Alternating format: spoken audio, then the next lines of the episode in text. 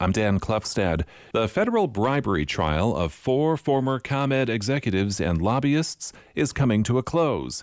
That's after nearly six weeks of testimony. Dave McKinney has more. Testimony concluded yesterday for the group accused of conspiring to bribe former Illinois House Speaker Michael Madigan to advance ComEd's legislative agenda. Closing arguments are likely on Monday, with the politically charged case going to jurors afterward. Defendant Jay Doherty called the trial's last witness. Monsignor Kenneth Velo, a longtime aide to former Cardinal Joseph Bernardin, vouched for Doherty's integrity. Notably, former ComEd lobbyist Michael McClain didn't testify in his defense nor call witnesses. Co defendants John Hooker and former ComEd CEO Anne Pramaggiore both spent days on the stand, insisting they did not bribe Madigan. That was Dave McKinney reporting. Chicago Mayor elect Brandon Johnson was met with cheers and a few jeers when he spoke in a joint session of the Illinois General Assembly. Democrats applauded Johnson, saying they look forward to having a good relationship with the mayor's office. But Republicans say Johnson's progressive policies will harm the state. During his address to the House and Senate Wednesday, Johnson stressed the importance of Chicago to the state. He also pitched the need to create a trauma response network at schools that see the most violence. Bloomington Mayor Mboka Mwilambwe is calling on state lawmakers to fully restore funding for a tax that supports municipal and county governments.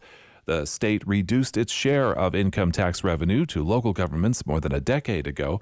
Mwilambwe says the state is in a much better uh, financial shape now. With the improvement of the fiscal picture in the past couple of years, I, I believe this is the appropriate time for, for the LGDF uh, fund to be restored to the 10% rate that it was funded at prior to 2011. Mwilambwe is one of more than a dozen mayors who testified before a House committee.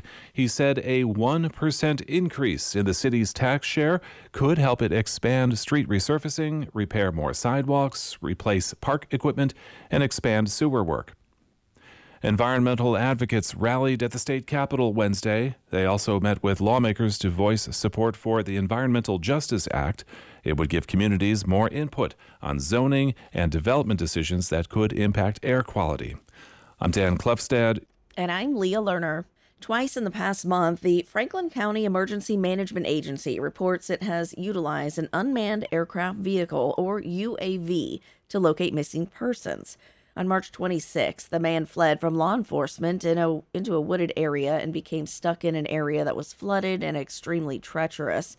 With thermal imaging, the UAV quickly located the suspect, who was then rescued by local police and firefighters and transported to the emergency department where he was treated for severe hypothermia. Then on Tuesday, a man reported to be despondent, armed, and possibly suicidal, walked away from his home into a local field and wooded area. He was quickly located laying face down in a field. First responders transported him to a local hospital for evaluation. The unmanned aircraft program has also been utilized by several local public safety agencies for missing and lost persons, fleeing suspects, and a variety of other purposes. Closing arguments in the politically charged Commonwealth Edison bribery trial are expected on Monday. Testimony in the federal corruption case ended yesterday. Four former ComEd executives and lobbyists are accused of conspiring to bribe former House Speaker Michael Madigan to advance the power company's legislative fortunes. The trial began in mid March and figures to carry important implications for next year's scheduled corruption trial of Madigan. This is Morning Edition on WSIU. Good morning.